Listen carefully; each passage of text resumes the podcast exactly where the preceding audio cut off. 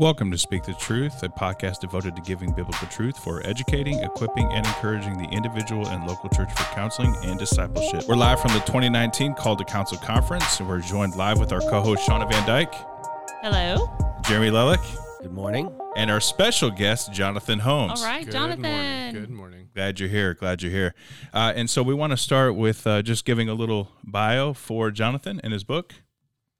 Okay, so Jonathan is the pastor of counseling at Parkside Church in Ohio, and you are the founder and executive director of Fieldstone Counseling and the council board for the Biblical Counseling Coalition. That is awesome. Lots of responsibilities. How do you do it all? God's grace Awesome. and a great wife. Yeah, that's cool. Mm. Well, you just released a book called Counsel for Couples, a, a biblical and practical guide for marriage counseling. We'd love to hear your heart behind the book and, and any advice you have out there for our local churches. Yeah. When I when I started writing the book, uh, tried to get a lot of feedback and interview a lot of different pastors and ministry leaders and just people who are on the ground doing marriage counseling, and just tried to find out what what really is hard, what's good, what do you enjoy about marriage counseling, and I actually was surprised that most of the people I interviewed said that they actually enjoy marriage counseling. They love seeing marriages change, but they, they just don't have the resources. They don't know what to do in mm-hmm. so many different situations. So that's really what the book grew out of was a desire to come alongside people and help just equip them, not not write the final thing on, on any of the different topics, but at least give them a little bit of momentum and a little bit of a starting place, just on a variety of different topics. Mm-hmm. That's good. All right. So, got a couple more questions here for you. So, as a pastor and counselor in the local church context, what would you say to pastors listening about the importance of having a marriage ministry specifically or a counseling ministry in their local church? Right. Such a good question. I, you know, when I think about marriage, you think about relationships in general, but marriage in particular, like you had asked. And, you know, marriage has this unique ability to tell the story of the gospel. And so when marriages break down and when marriages are in need of help, I think what, what better way in terms of the mission of the church to come alongside couples and to help them, to help them restore their marriages, to help them make their marriages uh, tell the story for the glory of God, uh, rather than refer them out or rather than send them out somewhere else when the church and uh, I think the local church really has the answers that they need uh, in order to address a lot of those different issues.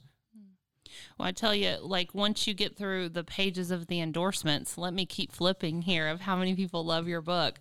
Why? Why? What do you think is unique about your book outside of the other marriage books that are out there right now? You know, in terms of the in terms of the setup of the book, I didn't really know or couldn't find another book out there like it. I mean, Jay Adams had a couple of books, you know, in the early '80s where he had written different things about uh, marriage and, and marriage counseling. But in terms of something from a biblical counseling perspective that was really designed for lay people, people in the church, somebody that could come pull this off of their pastor's shelf, borrow it for a couple of weeks as they prepared for a mentoring session, a counseling session, and at least get them started. So in every one of the chapters, uh, there's a testimonial from a couple, there's a testimonial from a person in the biblical counseling movement, as well as just a lot of different resources that they can follow up with.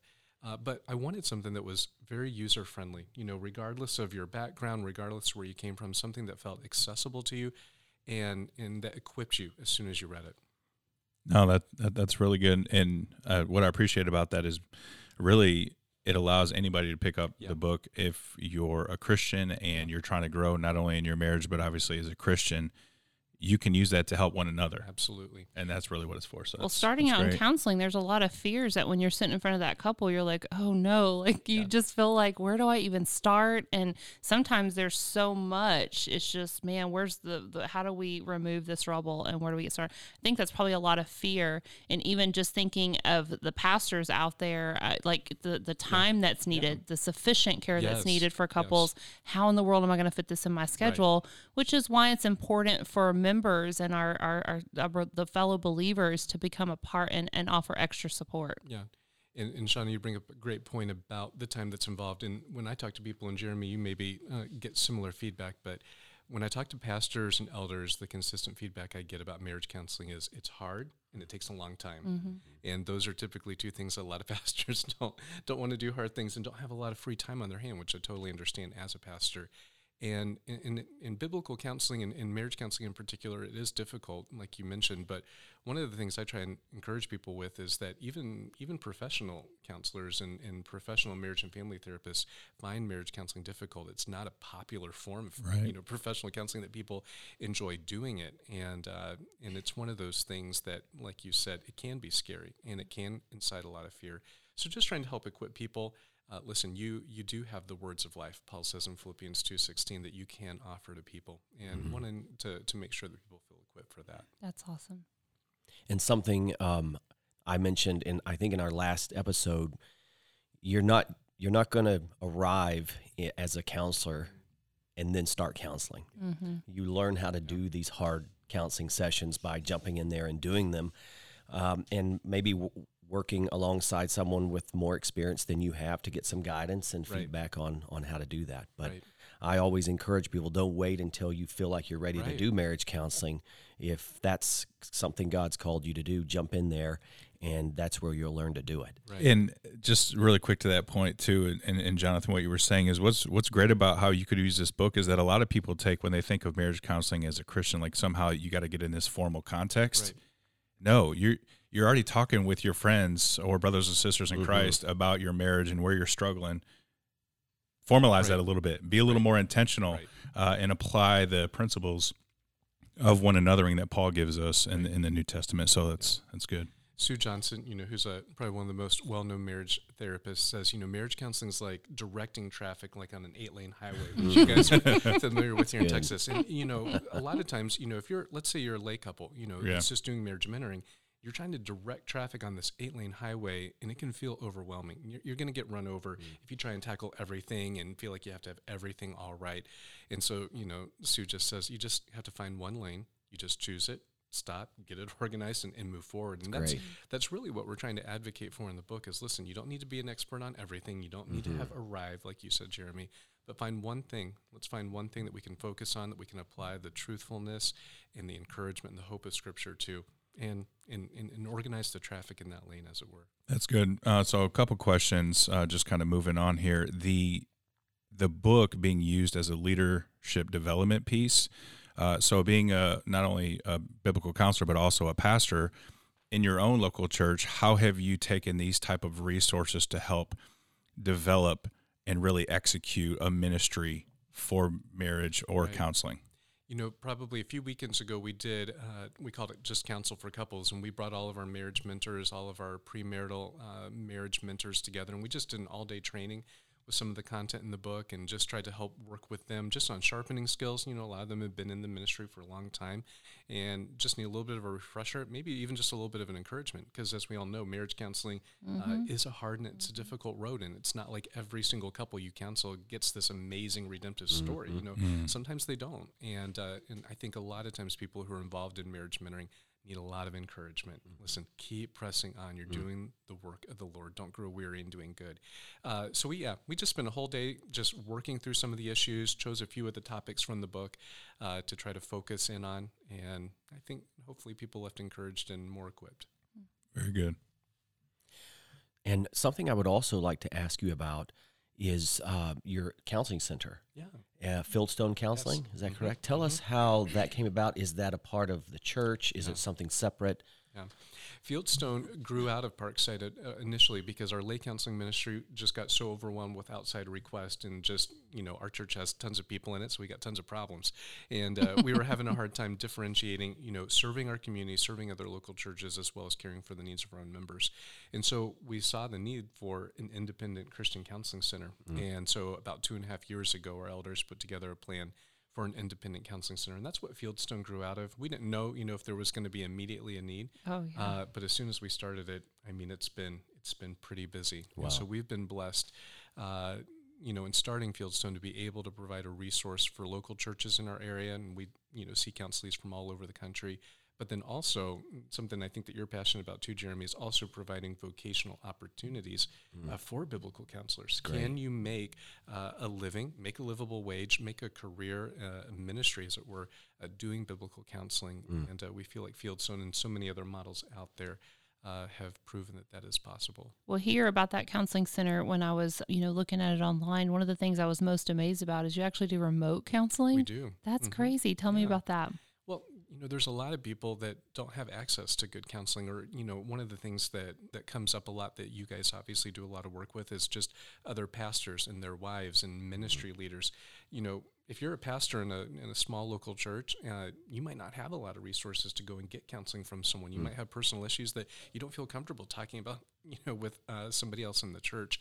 And so the remote counseling is, has opened up an opportunity for us not to replace the local church, not to uh, replace on the ground care for people, but to provide a little bit of an outlet for many people who just don't have access uh, to quality counseling. And so we've been really encouraged by the response for it. And, uh, you know, sometimes the medium of, of doing it online can be a little bit difficult, but I think in this technological age, most people just, it's a little bit like old hat and they move right forward with it. So when you talk to people who you know would most utilize that that help in that context, do you kind of preface everything with them as far as because it can be really distracting? Because we tried that at Truth oh Renewed, man, it's like kids and, dogs are Oh, jumping yeah. on them. We're like, It- wait, this yes. is serious.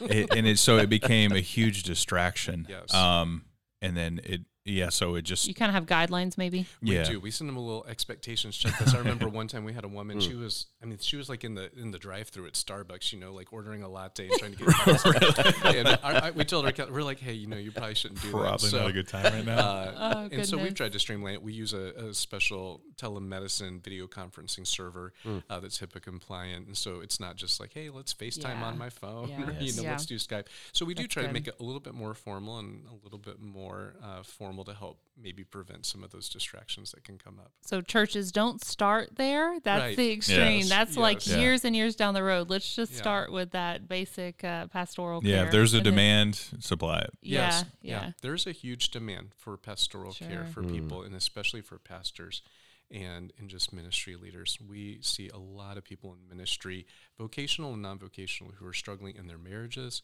struggling with depression, sexual sin, just just overall just burnout. You know? So tell me from your perspective and you being in it for so long, like encouraging them out there, the importance of not sending them out and Right. and why we want to have the counseling in the church. Something in house. Yeah. Yes. So When, when you think about pastoral care within the context of the local church, I think, and, and, and David Powlison's mentioned this as well, when you look at secular mental health models and inpatient models, et cetera, all the different things that they're trying to approximate in terms of relationships, embedded care, opportunities for long term growth, you realize they're they're actually trying to describe the church. Mm. They're trying to describe a local church, somebody who cares, non-judgmental, provides you know unconditional positive regard, all those different things. You you realize have so many opportunities to map onto the orientation of what local churches are mm. and what local churches can provide. And so sometimes it is discouraging to see local churches referring that out when it's such a huge mission field to be able to, oftentimes for free, be able to provide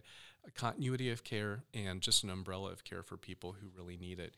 Um, and so, for pastors who are preaching Sunday in and Sunday out, I tell them, you know, if you're trying to move from Scripture to life, all counseling is is moving from life to Scripture, and, and and sometimes that that back and forth, pastors are maybe not either not as experienced or they feel a little bit nervous about. They feel very comfortable having a one way dialogue on a Sunday, but feel less equipped to have maybe that that two person dialogue that that counseling obviously brings to the table. And so then if there's a discomfort level there, you know, maybe it trickles down into just not maybe seeing the value of it, um, you know, for for the local body. So what what might you? A lot of our listeners um, might be pastors who are curious uh, and interested in starting something like this, but may not know how to get that started. What's some wisdom that you could provide for them? One of the first things, like if a pastor were to call Fieldstone for a consultation or Parkside, I, you know, one of the starting points is I just say, what does your culture of care already look like? Let's start there. Describe what it looks like. I'd want to hear from them. If if so and so at your church needed help, tell me how would they get it? Who would they call? I just want to know the existing structure that's already there, or the lack of existing structure, and that's probably it's probably more the the former rather than the latter. Um, and so, just trying to help uh, pastors realize that there needs to be a culture of care in the church. You know, that starts from the pulpit of, you know, what does the pastor talk about on Sundays? Does he talk about real people with real issues, or are they all abstract? Or are they all theoretical? You know, are we talking about issues of abuse and depression and, and, and sexual sin in marriages, or are all those things just kind of abstracted out in terms of sin, struggle, mm-hmm. you like know, an illustration in a sermon, like actually using root. Exactly. And, and just mm. say, hey, you know, I know in, in, in a congregation of this size that there are people, there are women here that are struggling with postpartum depression or women who've been in abusive relationships and, and we care for you, we see you and we know you. Mm. Um, so so that, that that might be part of it. You know, another practical thing I always tell pastors is, hey, when you when you do meet with people, bring somebody else into that. Uh, I never do any counseling alone at Parkside or at Fieldstone. It's a missed opportunity to train, uh, to learn myself. Uh, so I have interns that shadow all my sessions that they help me. They say, hey, you know, why didn't you do this? Or you, you should have said this. And you know, none of us are are above that ability or that opportunity to learn. Um, and Garrett Higbee shared that with me. He, you know, a long time ago, he said, "Reduplicate yourself." great. You know, nobody's indispensable to the ministry of the kingdom, and so always trying to find ways to reduplicate yourself. So, I find a lot of pastors do counseling alone, which I'm mm-hmm. surprised by. I'm like, bring mm-hmm. somebody in, bring your wife mm-hmm. in, bring your admin assistant in. Uh, and, you know, obviously there's confidentiality issues which have to be navigated for sure, but an opportunity to bring somebody else into that dynamic, kind of like sh- an advocate. Exactly, like an advocate to show them, in, in some ways, kind of take them behind the Wizard of Oz curtain and Right. demythologize Yes. what we're doing. It's great. Asking questions. Bust that myth. Exactly. But you know We're what that's going to do? That's going to encourage the advocate to want to do more Yes. and to participate more. So then all of a sudden now you're discipling them. Yeah. Um, okay, so one of the things that I think is, um, you know what? Actually, let me go back to the church thing. Here's the comment that I was going to say because I lost my train of thought. Um, but here's what we're seeing in pastors: they're, they're, the counseling becomes urgent in their church when it's a corrective discipleship. So when the affair happens and we got adultery in the marriage, we have the now what. So I think one of the things that you know I I would really encourage um, the pastors as we're since we're specifically talking about marriage here is like don't wait. Like get a plan of what corrective discipleship looks like. Because one of the things is um, you know then they're asking how do we care say let's say the husband's the one who has the affair. So how do we do the corrective discipleship on him but then guess who gets left out Yes. no one cares for the wife. And so, how do we have other marriages, men and women, who can come alongside them in that? So, do you have any feedback there? No, I agree. You know, an ounce of prevention is worth a pound of cure. So anything that you can do that's preventative, any ways that you can help get good resources into people's hands, any way that you can strengthen your premarital ministry or uh, not even marriage counseling, but we at Parkside we call it marriage enrichment. You know, not everybody's marriage is at a crisis mode. That doesn't mean that your marriage doesn't need attention. So we call it marriage enrichment, and we'll run marriage enrichment small groups and. Uh, we use Paul Tripp's uh, material from What Did You Expect? And we'll just run multiple groups. Just enrich your marriage, encourage your marriage, strengthen your marriage so that it doesn't get to those crisis points. Yes. But so, I- be proactive, yes, be proactive. but be prepared exactly. for the prepared. reactive part. Yeah, Mm-hmm. and one of the things in terms of being reactive that I find a lot, a lot of times at that crisis point, you know, husbands discovering an affair is that pastors can overpromise and underdeliver on care. Mm. They can say, "Oh yeah, you know, we're going to help you, and you know, we'll do mm-hmm. whatever it takes," and you know, talk to you know, talk to the woman and do similar things, and you know, two or three weeks later go by, and you know, other pressing demands get in, and then that couple kind of falls off the map. Mm. So I tell pastors, and again, this is just my own personal belief, but I always tell people under promise and over deliver. Mm. Be very, be very thoughtful about the commitments that you make to a couple. Don't tell them you're going to meet with them every week for six months. If, if, if you're not going to follow through with that, don't tell them you're going to be praying for them every single day if you're not going to follow through on that. Um, and so I think pastors have to be really thoughtful and careful about the types of commitments they make to couples. And I think that's a lot of times why they experience a lot of burnout or why they don't like marriage counseling is they feel all is falling on them. And so they have overpromised a lot of care, counsel, resources, mm. and then realize that they can't do that. Yeah. So mm. That's so good. You said burnout, which is really cool because you actually have a chapter Yes. called Caring for the Counselor. and let me tell you, I appreciate this and wish I had this years ago. Um, you know, as as it is, it is hard. You know, when one you can't even sometimes talk about your cases, but realizing that you can give yourself to other people and forget to take care of yourself. And you've dedicated a whole chapter mm-hmm. and have given great tips on that. So do you want to kind of talk about that a little bit? Yeah, and, and it's something that I wish, and I think that biblical counseling probably needs to address a little bit more. You know, those issues of secondary trauma, of hmm. the expectation of having a counselor day in and day out listen to other people's struggles and sufferings and patterns of sin and not be affected. Hmm. You know, isn't doesn't make sense, and so we need to to do better, and I think think better uh, about how do we set up some frameworks of care for our counselors to ensure mm. that we don't experience such a high burnout rate, which is what you do see oftentimes in the mental health industries. Mhm. So, Jeremy, you have any tips on burnout?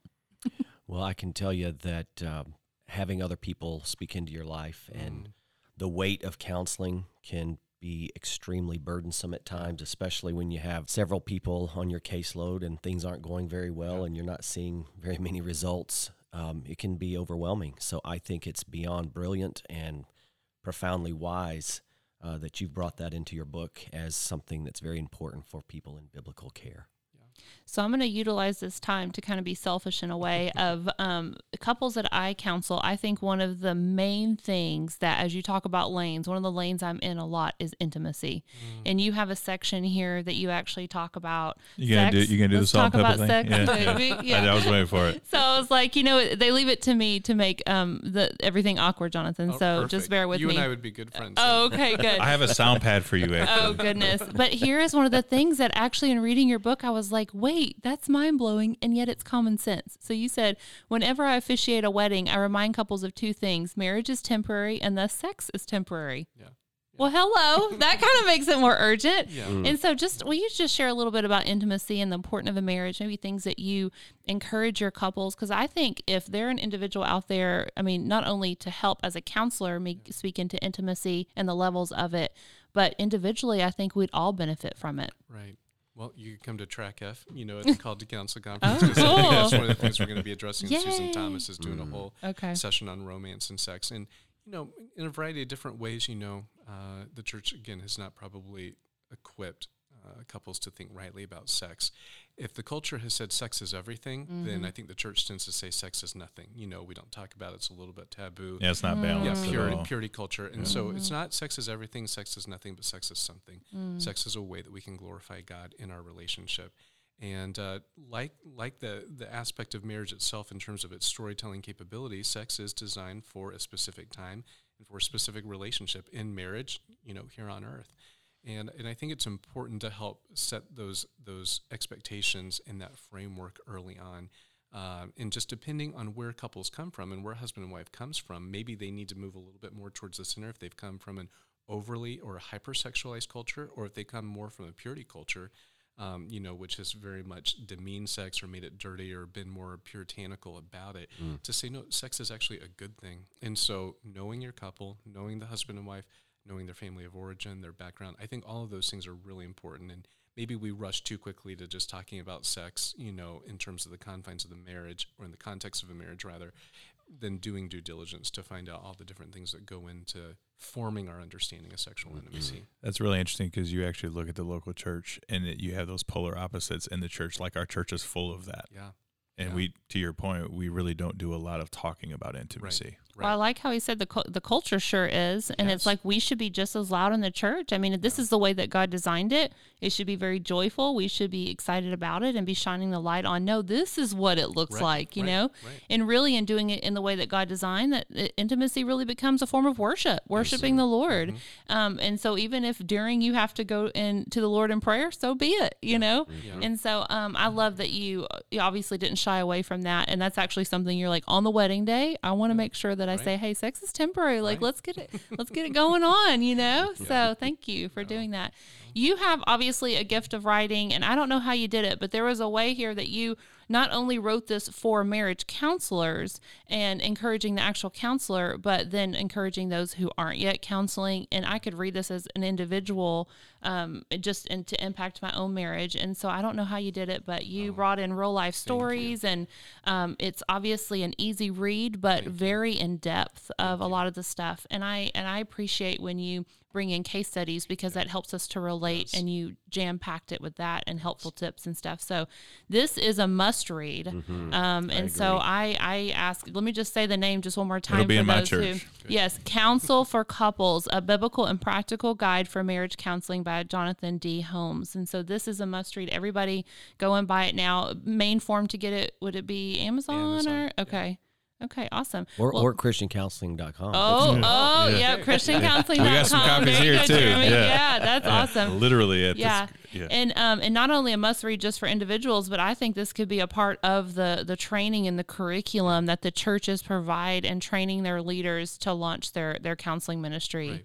Um and so that's great. So again, thank you for this resource. And do you guys have any final thoughts before we close out? Yeah, I, I do. Just to, Okay. speaking of a resource, uh, Jonathan, is there anything else additionally you would you would go along with any type of material Yeah, or books, resources? Uh, blogs, Oh, I websites, mean, anything? I think all of the different blogs out there. I include an appendix in the back of the book with Okay. all of There at least go. all the different blogs uh, that I enjoy reading Hmm. about marriage. My favorite resources on marriage and on Okay. pre-marriage. I'll put those in the show Um, notes. That's right. good. So you can Yeah. you can you can download that. The one the one note that I'd mentioned too when I started writing the book and I was you know talking with different people. Ed Welch had encouraged me. He said, make sure you also write the book for couples. You know, Mm. so some couples I would say just depending on your relational you know IQ where you're at in your marriage, it would also be good for couples to read. So let's say you have some communication issues or intimacy issues. The the book is written to where you could read it yourself and I think be helped by it, not needing uh, the help of a counselor. Um, but for couples that are more in crisis or have more ac- acute or chronic problems, it's probably best suited for a caregiver or a lay counselor to be walking uh, the person through the counseling. See, here you are writing a book, proactive and reactive situation. Like I don't know how you did it, but Yeah, it's obviously great. the Lord's A work. lot of So, hope. A lot of hope. all Well, right, Jonathan, thank, you for you. taking the time to Yes. speak Thank with us here at me. Speak the speak Truth. the truth. and bringing some truth uh, through your book uh, regarding counseling couples, and so we appreciate that. Thank you. Uh, any any final thoughts? No, just thankful to be here. Thankful for the work that Speak the Truth and ABC is doing to help equip people in the local church